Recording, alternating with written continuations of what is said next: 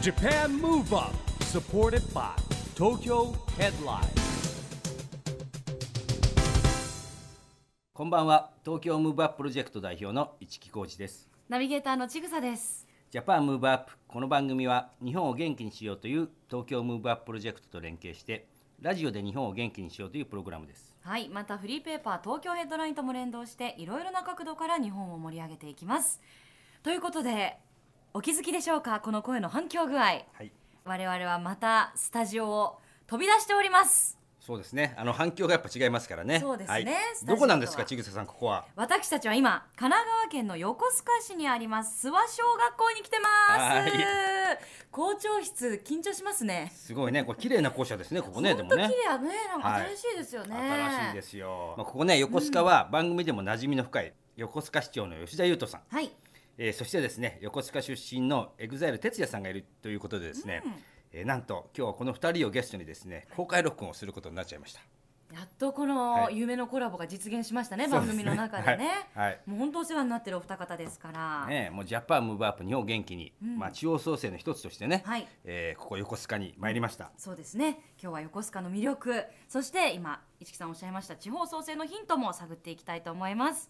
それでは早速ですが公開録音の模様をお聞きください。 Japan Move Up supported by Tokyo Headline。この番組は東京ヘッドライン。アンファーの提供でお送りします。Japan Move Up さあ改めまして今日の Japan Move Up は横須賀市にあります諏訪小学校の体育館からお送りしております。ゲストには横須賀市長の吉田雄人さんそして EXILE 哲也さんです。改めましてよろしくお願いいたします。よろしくお願いします。はい。えーそれではですねまず哲也さんにですね、はい横須賀出身ということなんですけれども、はい。何歳まで横須賀に僕ゃったんです24の時まであのじゃあ結構長く結構そうですね。いましたね、はいもう完全なる横須賀っ子ですね。なるほど。はい。あの横須賀のなんか一番の思い出ってどんなことあります？思い出ですか？もうたくさんありすぎちゃって多分どの道でも、まあどの駅降りても多分思い出だらけでまあもともと僕はあのー北栗浜の森崎小学校だったんですけど、えーその後転校してあの栗浜の新命中行って、で横須賀一律工業高校に入ってっていう感じだったんですけど、まあ、ダンスを始めたのも横須賀だし、この諏訪小のその裏の、はい。えー、クジャク園という中華料理屋さんが、えー。今はないんですか？そうなんですよね。昔あったんだけど、そこの下のあのガラス張りのところにえーラジカセを置いて、えー毎晩練習してました、はい、やっぱじゃああの横須賀と青春時代はかなりこうそう重なるわけですよね。もうすべて青春はすべてここにあ全ります。て横須賀、はい。あああの EXILE の横須賀出身のメンバー他にもいらっしゃいますよね。そうですね、ケンチが、まあ、そうですけど、あと、最近、新メンバーで入った世界も、えー横須賀でずっとダンスを一緒に踊ってた仲間ですし、あと、 E-girls の楓はい。も、えー横須賀出身ということで、へうちの事務所いますね。それはもうあのその若い時代から何歳ぐらいの時に一緒に横須賀でダンスやってたんですか？僕19の時に始めて、ええ。で初めて三笠通りの中のあのスタジオスウェットというダンススタジオにこう初めて入った時に、ん。その時小学校3年生ぐらいの世界がもうスーパーキッズダンサーとして踊ってましたねだから僕より全然歴長いですし小学校？3 3年生ぐらいの時に出会ってますね、えーで今一緒についに一緒の EXILE じゃない？ですかそうですね。なんかすごい不思議な感じなんですけど、え今同じステージに立ってるっていうのはあーうんまあ嬉しくもありちょっと照れくさくもあり楽しい横須賀って本当にダンスシーンが濃いですよね、そうですね。やっぱり外国人の方もたくさんいるっていうこともありますし、音楽もすごくあの街に溢れてるというか、えうんすごいやっぱりダンスするにはいい環境だなっていうのは改めて思いますね。はいなるほど、はい。であの吉田市長は東京生まれそうですなんです。けど横須賀市にはえどの縁で？やっぱ一番思い出深いのは高校時代の横須賀で、まあ、ダンスこそしなかったんですけれども、あのいろんな部活に入ったりとか、ええその部活の仲間と山登ったりとか海はい行ったりとか、なんかそんなやっぱり思い出が一番こう横須賀っていう感じの思い出として残ってますね。えーちなみに何部でいらしたんですか？えっとメインはやっぱ弓道部ですね。弓道はい。あの女性のハートを射抜くためにですね 頑張ってました。はい。へなるほどーえ当時弓道って珍しくないですか？まあそうですね。あの一番最初の大会がもうすぐ県大会だったんで、まあすごくこうなんてでしょう。競技人口は少なくて、はい。競技人口少ないから結構上の大会行け上のちゃうんですよね。大会まで出れるっていう、はい。なるほど。それでどこまで行かれました？やっぱ県大会とかでしたね。県大会で止まっちゃいましたか？あなるほど。えー、あでもいいですね。やっぱ青春時代がねちょっと垣間見えましたね、お二方のね、うん。さあそして横須賀にはですね本当にいろんな魅力がたくさんたくさん詰まってると思うんですが今日はですねその中から、い、えい。くつか抜粋してみようと思います、はい。えー私からちょっと僭越ながら発表させていただきたいと思うんですが、はい。まずは横須賀の魅力その1じゃじゃん。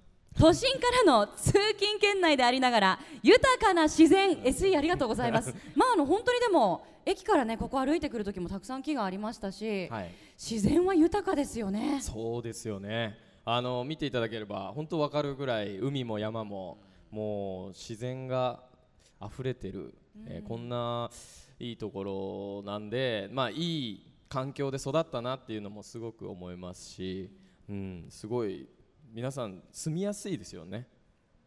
すごいうなずいてらっしゃる。うなずいてらっしゃいますね。そうだ意外と東京から見ると知られてないんですけど、いや本当にいいとこがいっぱいありますよね。海もあって山もあってあの、食べ物も美味しい。そうです確かに。ね。あと公園も多くないですか？実際数字で見ると、はい。神奈川県の中で一番人口あたりの公園の面積が広いのが横須賀なんですね。えーすごいですよね。実際にデータ的にそうなんですね、へえー。公園で遊んだ思い出めちゃくちゃありますもん。小さい時、あのー森崎の第三公園っていうのがあったんですけど 第三公園の裏で山になってるじゃないですか、あそこの山をとにかくみんなであの泥順してましたね泥順わかります？泥順って何ですか？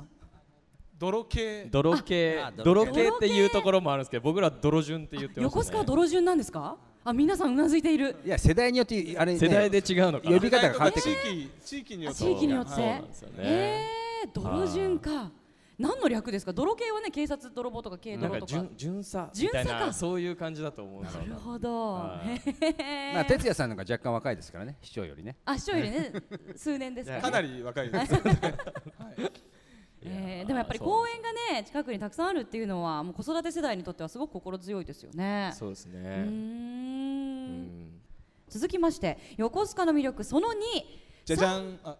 じゃじゃん 三方を海に囲まれ、マリンレジャーや磯遊びが楽しめる。まさにおっしゃってたそうですね。ことですよね、まあ、東京湾にも面してますし、はいはい。あの相模湾の方にも面しててもう僕も東京湾もちろんこっちも好きなんですけどあっちの空き家の海とかあっちの方も本当に大好きですごいよく行ってましたね。はい。んちっちゃい時家族でマリンレジャーとかなんか磯遊びとかって思い出ありますか？思いっきりやりましたね。あ本当ですか？はい、いろいろまあ釣りももすごい釣り好きだったんですよ。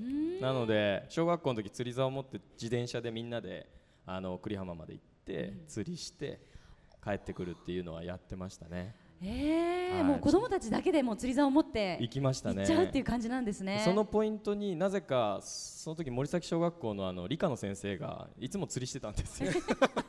先生に会いに行ってたっていうのもあるんですけど。へー。うん。その次の日の理科の実験で解剖だったんですけど、はい。その時先生が釣ってた海タナゴだったんですよね。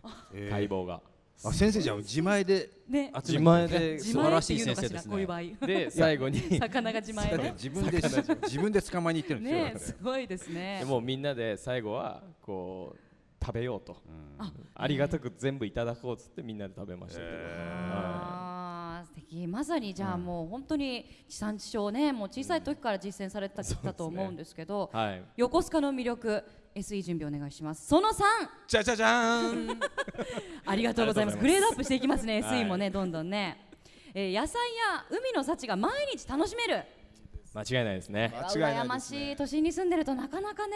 行ったことないんですよもう僕らほら食べ食べてますから。僕もよく来てるんで。あ横須賀のもはいはい。のを召し上がってらっしゃる、はい。えー。いいですよもう本当にその先生がねされてたようにもう自分で釣って自分で食べるっていうのもそうですね。もう自分で釣って食べるのもよし、うん。まあ美味しいその料理屋さんもいっぱいあるので、まあそういうところに行くもよし、もうどこ行っても美味しいですね。はい、うん。きっと料理屋さんも本当新鮮なねあのその日取れたものだったりっていうものを調理されてるんでしょうね。そうですねあとあのふるさと納税でも、はい。朝どれの魚、うん。東京湾側版と相模湾側版みたいなの用意して、えー。まあ他にも海軍カレーとか葉山牛とかあるんですけど、選べるようになっててかなり好評になってますね。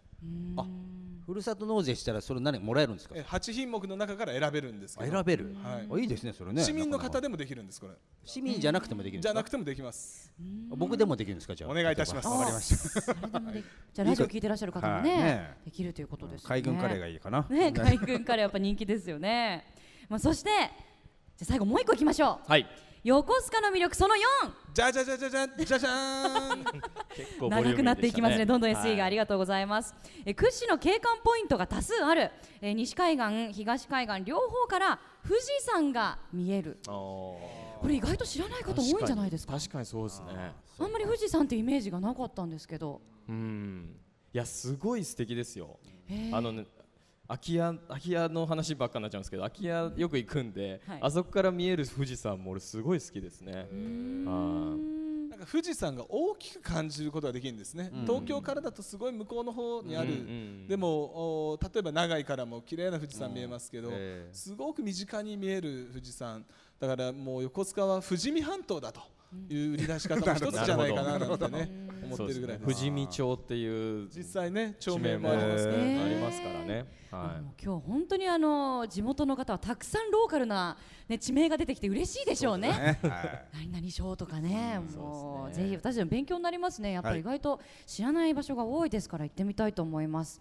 本当にあの自然もね豊かな横須賀なんですが、実はですね、えー今日はお水が、えーありまして今ねちょっとやってまいりますが、キンキンに冷えたこちらのお水、あもうね。い、来ましたね。走り水のです方はね。走り水。はい。皆さんご存横須賀のかな？ねうなずいてらっしゃいますね。名水ね。そうなんです。今日こちらのお水なんですが、横須賀のお水なんですよね。ちょっとじゃあ説明よろしいですか、はい。お願いします。あの横須賀って旧海軍の歴史があって、でその海軍さんは水を必要としたんですね、ですから横須賀にはあの100年以上続くですねあの近代的な水をこう取る場所がありましてそこから取ってきたそれが走り水の湧水ということででも走り水じゃないですか、はい。最近ジョギングとかランニング流行ってるんで、はいもうこれ飲むと早く走れるみたいなランニングウォーターみたいなそんなこうノリでも売り出していけるんじゃないかあなと思うんです確かに。ええちょっとご利益ありそうな。哲也さんにも一口、召し上がっていただいてお願いします。いただきましょう。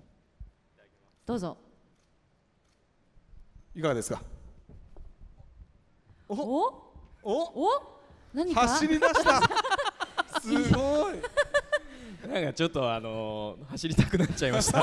すいません。いや美味しいです本当に。でもこの水あの僕も汲みに行ったことありますもん。あそうですね、はい。ただで汲むことができるんですね。はい一般の方へー組むことができるんですか？はい。そうなんですよ。えこれあの哲也さん何プライベートで？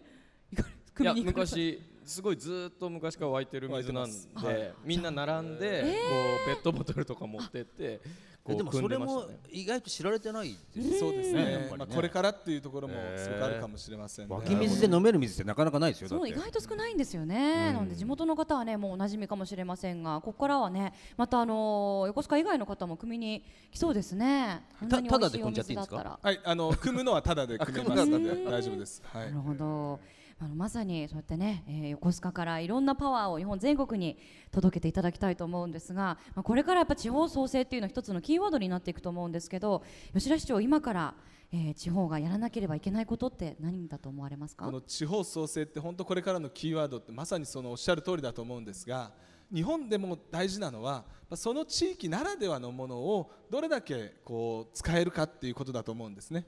こうないもの探しするんじゃなくてないものねだりするんじゃなくてあるもの探ししていくっていうことが大事なんじゃないかと。でそういう意味では横須賀は英語。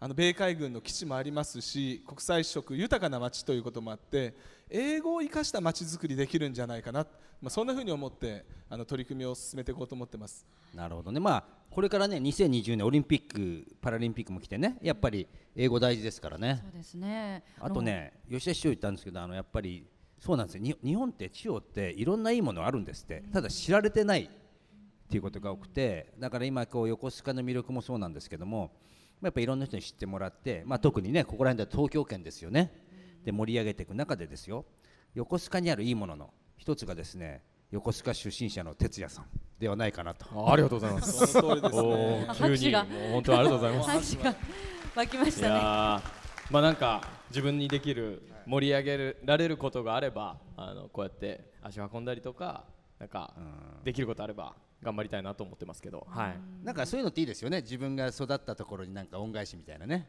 そうですね、やっぱり本当に僕そのダンス始めて、まあ、夢を今叶えた場所にいいさせてもらってるんですけどその叶える過程っていうのはもう必ずやっぱり誰にしもあるものなんですけどすごい横須賀への感謝というか本当横須賀のこの土地のこの雰囲気でこの人たちがいなければ本当に叶わなかったなっていうのをすごく感じているのでなんかこういう恩返しができたら本当嬉しいです。はいそして2020年には東京でオリンピック・パラリンピックが開催されるんですが今おっしゃってたようにねあの夢を見続けて今夢を叶えてらっしゃる哲也さんはい。オリンピック競技にダンスをしたいと思われていると。はい。まあ、これも大きな夢ですけど、はい。まあ、いつどうなるかは分からないんですけどでも自分の中でこうダンスってカルチャーでもあってアートでもあってでもスポーツでもあるっていうふうに言ってもいいんじゃないかなって思うぐらい最近浸透してますしすごくあの自分で踊っててもスポーツ要素っていうのはすごくたくさんあって、まあ、それをパフォーマンス研究所っていうあの EXILE のパフォーマンスを研究してどれだけ自分のパフォーマンスを上げていけるかっていう、まあ、自分の挑戦でもあるんですけど、まあ、その先にオリンピックにこのストリートダンスっていうのが種目になったらすごい素敵だなと思ってますけど、はい、新しいですよね。いやだってねトレーニングなんかあのまあ EXILE のメンバーもそうなんですけど普通のプロのアスリートと変わらないぐらい、まあ、もしかしたら部分的にはすごいことやってますよね、そうですね。なんかデータ取ったりもそうだしそうですよね。あのだってねあのプロサ J リーグのサプロサッカー選手がびっくりしてましたもん。ここまでやるんですかって。そうですか、えー本当ですか？ねえでも本っていうぐらい、うん。いやハードなことやるじゃないですかだって。そうですね、まあ、できる限界まではとりあえずやってますね、はい、でちゃんとなんかこうデータを取ってこうそういう側面からのアプローチもしてらっしゃるからすごくこうもう本当にプロフェッショナルですよね。で俺ダンスって比較的みんなできるから今、あのお子さんたちも、ね、クラブ増えてるじゃないダンススクールだけじゃなくて、はい。クラブも増えてますし、うん。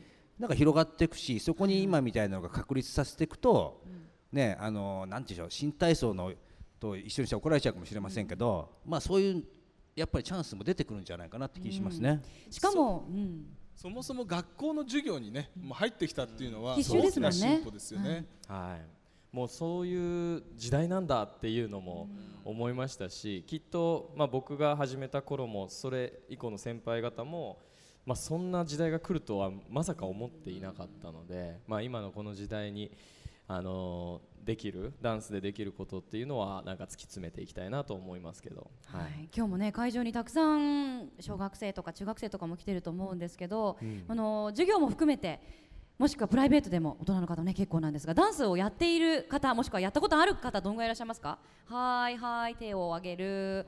あでもやっぱ半数ぐらいはあでもすごいですね。あたくさんやっぱいらっしゃいますね。あ、キッズも上げてるね。本当ダンス人口っていうのは増えてますよね。増えましたね、うん。本当嬉しい限りですけども、本当にあの海外とか行くとあの思うんですけどダンスで仲良くなることがすごくよくあってもうやっぱり言葉通じなくてもその時かかってる音楽で一緒の空間同じ踊りをこう共有するとなんかイエーイみたいな感じでなる感覚っていうのは海外行くと思うしでもともと横須賀にもね、ベースの中からこう踊りに来てる、あの方たちいっぱいいたんであのそういう方たちとも僕もすごい仲良くなってたんでダンスっていいなって本当に思いますね、はい。私もっといいなと思ったのはあの以前ちょっと動画で拝見したんですけど哲也さんの教室哲也ズカリキュラム。はい。あれ本当子供たちに最後夢の発表とかさせるじゃないですか。そうですね。ああいう取り組みってやっぱこう子供たちにダンス通じてまた他の学びもね与えることができるんだなって思ってうん。素晴らしいなと思いましたね。そうですね。自分がそういう先生みたいな立場になるとは思ってはなかったんですけどでもなんか自分のできることをギュッと詰め込んだらああいうパッケージになりましたね。はい。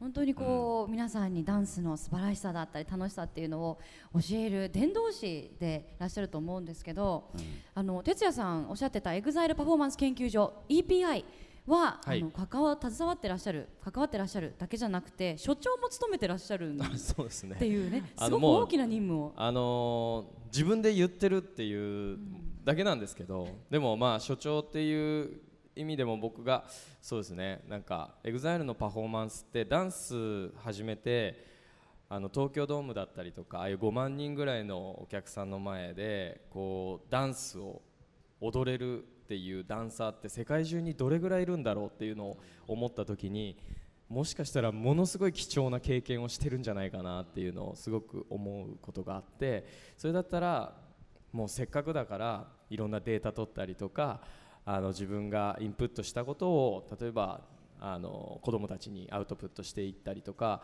なんかそういうことができるなんか自分の役割がそういうことなんじゃないかなっていうのをすごく思ったのが始めたきっかけですね。はい今日も EPI スーツなんですよね。それ実は今日ね 黒のスーツでビシッと決めてらっしゃるんですけど今日黒だからちょっと見づらいですけどね。右腕にまあ、ちょっとあんまり主張しないように。両ど。腕にね、そうですね。ねはい。書いてありますからね。素晴らしいです、はい。吉田市長は？あの東京オリンピック・パラリンピックにかけてという意味ねあでナショナルトレーニングセンターのね今招あ致をされてまあ、横須賀東京のためだけのオリンピックじゃないんだということも含めてあの各選手の人たちがトレーニングをすることができるような場所をぜひ横須賀に誘致したいとい。うふうに思ってまして、今、北区にはあの室内の競技のトレーニングセンターはあるんですけれども、お屋外の競技は、あ特に存在してないんで、ええ。まあ、子どもたちも含めて、えー国のトップアスリートとして活躍できるような人たちのためのセンターをですね、ぜひ誘致したいなと思っててぜひダンスのオリンピック競技化も合わせてそうですね。一緒に頑張っていきたいなと。それすごい夢のある話ですね。はい。さあそれではですねここからはね私たちばっかりが質問しててもずるいって思われるとあれですので、会場の皆さんから募集しました質問にゲストのお二方に答えていただきたいと思います。実はですねたくさんね質問を事前に募集しておりました、えーので、まあ、お時間の都合上数問になってしまうんですが、えー私から代わりに質問させていただきたいと思います。ではまず第1問。はい。じゃじゃん。ありがとうございます。急いでマイクを取りましたね。吉田市長ありがとうございます。油断してました。えーまずは、えー女の子みきちゃんから哲也さんへの質問です。みきちゃんいますか？みきちゃんいるかな、えー、エグザイルメンバーを案内するとしたらどこへ連れて行きたいですか？という質問。あい。たいた。みきさんみきさん。あ女性。ちゃんじゃない。さんですね。ごめんなさい。みきさん。みき さん。いやちゃん。かもしれないあちゃんかもしじゃないですか。れないごめんなさい。みきちゃん。女子は永遠に少女ですからね。みきちゃんで行きましょう。みきちゃんえー、質問。とそうですね。どこかな。でもみんなで、まあ、猿島でフェスとかやりたいですね。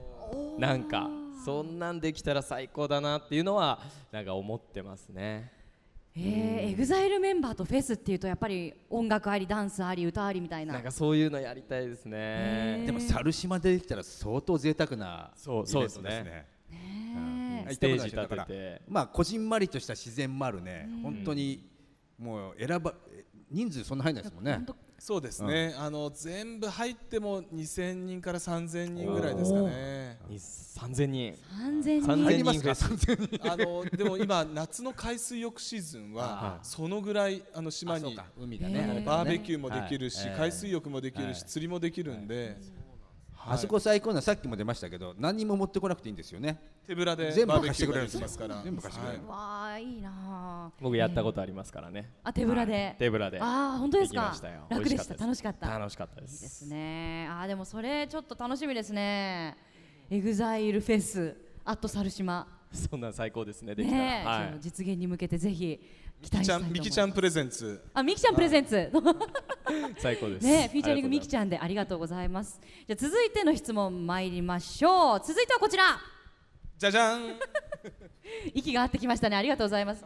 ドキドキさせてすいません、えー女性の方こちらもミリリンさんちゃんからの質問です。ミリリンちゃんもうちゃんで統一しましょう。ミリリンだからミリリン手あげづらいんじゃないの？ちあょっと。そうか。そうかシャイかな？ちょっとポップなネームですからね。ミリリンちゃんから、えーこちらも哲也さんへの質問です、哲也さんの好きな給食メニューは何ですか？なるほど。今日今日はね学校の体育館小学校でやってますからぴったりですね。これはもうカレーでしょベストアンサーですね。う横須賀だけに。素晴らしい。やっぱりカレーじゃないですかね。ま実際、はい。あの横須賀市では全市一斉の給食をカレーにする日っていうのを決めてやってるんですね。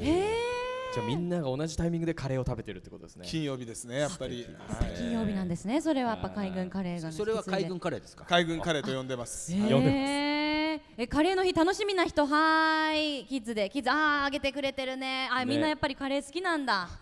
そうですか。美味しいですからね本当に。それはあの給食食べてる子たちがね、うん。今ね。今ねそう キッズ来てくれてるキッズにみんな手挙げてもらいましたが、えーでも全国まあ全部横須賀のみんなは一斉にカレーを食べる日ってすごいなんか仲間感が芽生えますね。そうですよね。ちょっと同じ釜の飯を食べるみたいそうそうなそ感じありますうね。ねえ。はい金曜日はやっぱカレーの日だよねっていう会話ができちゃうってことですもんね。カレー食べればもう週末だと。うん。最高ですね。なんかでもやっぱりあの海軍カレーって一言に言ってもいろいろと味の違いってそうですね。あるんですよね。あの基本的にはレシピは決まってるんですが、味付けはお店それぞれなんで、やっぱりいろんなお店に行って楽しむことができるんじゃないかなって思います。基本的なレシピってあるんですね。基本は小麦粉からルーを作るとか鶏肉は使わないとか。へえ牛乳と一緒に出せとか、まあ、決まってるんですね。そうなんですね。あチキンじゃないんですね。チキンは海軍カレーじゃないですじねゃないんだ。はい。へえどこからチキンが来たんですか今。えチキン、うん。いやだ鶏肉を入れちゃダメっていうなんでですか？え？あそういうことね、うん。あそういうこと。自分がチキンカレー好きだから聞い。たのかなえ違う違う違う違うちゃんと吉田市長の話聞いててくださいよ 時々ねこういうことがあるんでね。すいません。さあそしてまあこのジャパンムーブアップは、はい。2020年に向けて日本を元気にしていくために自分は何をしていくかというですねアクション宣言をいただいているんですがえ以前ね吉田市長と哲也さんにもこのアクション宣言を書いていただきました。改めてここで発表をしていただきたいと思います。はい。じゃあ吉田さんからお願いします。すごい。これ懐かしい感じもちょっとしますけど、はい、少じゃじゃん。し前ですよね、書いていただいたのはね。あこれか。私は、えー横須賀市を世界で一番イノベーティブな街にします、まあ、イノベーティブいわゆる価値創造ですね、新しい価値が生まれるような街にぜひしていきたいな。そんな思いを込めて書かせていただきました。はい。ありがとうございます。素敵ですね。じゃあ、哲也さんもおはい願いします。、えー、EXILE 哲也は2020年を目指して日本を元気にしていくためにダンスの力で一人でも多くの人を笑顔にします。という、まあことを書かせていただきましたけど、これも懐かしいですね、はい。結構はい。何年前かに書いたやつです2年ぐらい前ですかね。そうですね。ない。お二方とも、あのだいぶ番組でお世話になっていまして何度かご出演いただいてはい。その時に書いていただいたんですがどうでしょう？少し時間が経って何か付け足したいことができてきたとか新しいことを考えたっていうことって何かありますか？そうですね。2020年目指して。でもまあダンス踊ってんのは変わらないんで、もう全力で踊りますっていうことしかないかもしれないですね。多分書いた頃にはまだその EPI 所長ではいらっしゃらなかったんじゃないかなとか思うんですけどどうでしょいやうもうなやってもうあったと思いますね、その時は。すごいそこからあのたくさん活動の幅も広がってらっしゃいますもんね。そうですね。なんかいろんなことをやらせてもらってるうちに、まあ大学で講義させてもらったりとか、まあ、今やね大学の先生も、ね、先生でやってたりら。とかね。まあすごいなんかいろんな、うん、自分では横須賀にいた頃の自分ではこう思いつかなかったような、あの幅で今仕事させていただいててもう本当に幸せだなと思うん。ですけどでも今日みたいなこういうイベントっていうのがなんかすごく嬉しくて、うん。なんかこう言っちゃダメなんですけどなんかすごく僕の中ですごく息抜きになってます。はい。もうまあ、故郷に帰ってきたっていう。はいなんか帰ってこれたっていうのがすごく嬉しくて。でもこう夢を実現しているのにもかかわらずさらにその夢が広がってるっていうのが哲也さん見てるとなんかこう分かってきてすごくそういう意味では夢っていうのもいろんな段階があるしいろんな広がりがあるっていうのを教えてくれてるなって思いますね。あーありがとうございます。もう本当に EXILE っていうグループがまあもちろんヒロさん筆頭にあのーまあ夢の持つ大事さだったりとか素敵さっていうような夢の持つ力だったりそういうことを大事にしているグループなのでなんかすごくあのー夢を一個実現してもさらにまた夢が見れるようなあのーグループなのですごい楽しいですねいて、はい。ありがとうございます、吉田市長は何か新しいいや私結構本当イノベーションってなんかかっこつけてるわけじゃないんですけど、あのまあ夢の先にまた夢があるようにこういろんなことものづくりもそうだしいろんなこう行政サービスもそうなんですけど工夫とか知恵だけでもあのいろいろ価値をつけていくことができると思ってるんですね。で横須賀のまちづくりでも例えば英語っていうのをこうつけることでさらにこう飛躍させることができる、まあ、そういう意味ではこのイノベーションっていうのは自分の中でテーマにしていきたいなって思ってますね。英語に本当に力入れてらっしゃるとおっしゃってましたけど、中高生を対象にしたなんかこうお泊まりはい。合宿みたいなのもありますよね。そうなんです。今度あの横須賀で初めてですね、はい。 English camp っていうのをやろうというふうに思ってましてもう3日間英語漬けっていうあのであのアメリカ人の子供たちなんかも来て一緒に遊んだりとか実際インストラクターの皆さんが英語を教えたりとかそういう日を作ったりですね米海軍の基地の中にある高校に横須賀市の高校生が留学できたりとか、まあ、そんな取り組みを今始めているところです。それ僕行きたいです。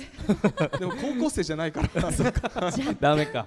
年齢オーバーですね。基地の中にある大学はこれはい本当にあの1年間通したコースなんですけど、あのメリーランド州立大学に、はい。あのちゃんと通って日本の大学の単位にも振り返ることができるような、そういうプログラムも今年スタートしました、すごい。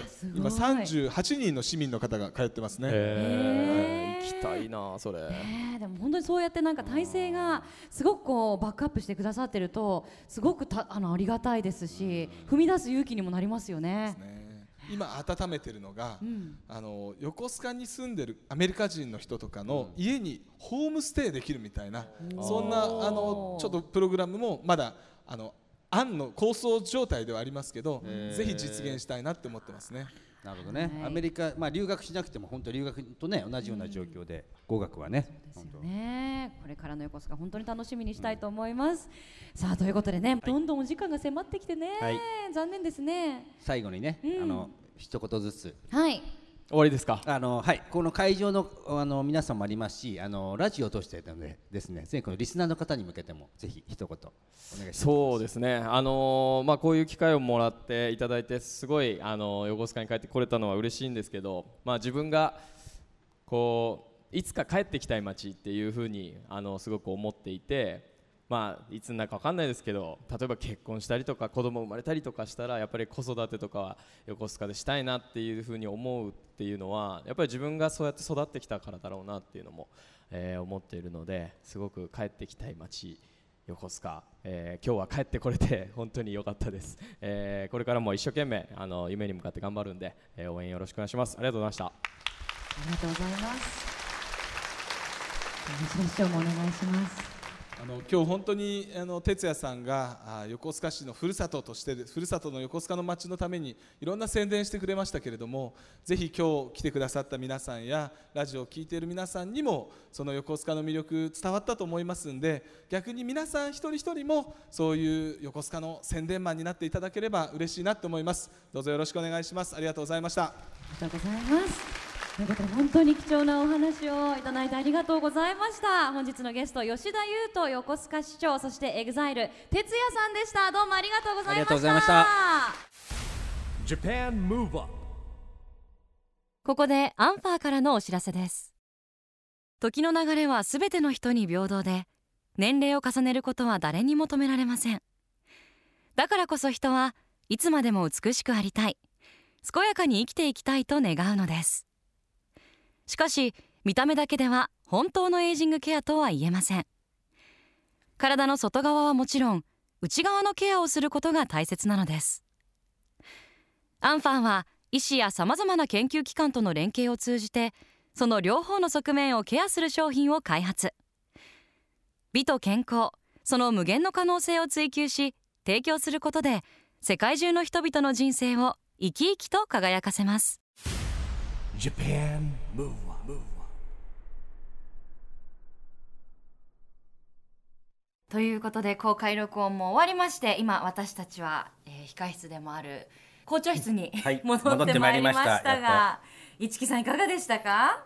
いやそうですね。あの会場だった体育館がまた綺麗でしたね。ねなんかもう天井も高いし綺麗だし広いしちょっと緊張しちゃいましたけど、ねやっぱりこうやってね地元の人たちとまたこう触れ合うってこともいいですね。本当にそうですね。でやっぱり地元の方にとって市長と哲也さんはスターですね。はいそれはスターでしょうやっぱりね。歓声もすごかったですね、うんすごかったですからね。はい。またでもねうん、哲也さんとの企画はですね実はこれで終わりじゃないんですよそうですか。第2第3の哲也企画はちょっとね控えておりますのでぜひあのお楽しみにしてほしいと思います。はい、引き続きお楽しみにお待ちください。さあそしてここで毎月第2第4月曜日発行のエンタメフリーペーパー東京ヘッドラインからのお知らせです。東京ヘッドラインでは著名人によるコラムやインタビュー記事が充実しています。現在のコラム陣は本日のゲストでもあるアーティストの EXILE 哲也さん。女優の黒谷友香さん。衆議院議員の小池百合子さんお笑い芸人の大の字大谷信彦さんなど個性豊かな方々が揃っています。またインタビューでは話題のアーティストや俳優などに対して東京ヘッドラインが独占取材を実施しているため他では読めないこぼれ話もあるかもしれませんよ。発行日まで待てないというあなたはバックナンバーがすべて読める東京ヘッドラインのウェブサイトをチェックしてください。ということでジャパンムーブアップそろそろお別れのお時間です、はい。次回またスタジオに戻りますが、はい。元気のヒントたくさん見つけていきたいですそうねですね。オリンピック・パラリンピックが開催される2020年を目指して日本を元気にしていくヒントと仲間をどんどんどんどん増やしていきましょう、はい。 JAPAN MOVE UP お相手は一木広治とちぐさでした。それではまた来週。 JAPAN MOVE UP supported by TOKYO HEADLINE。この番組は TOKYO HEADLINE アンファーの提供でお送りしました。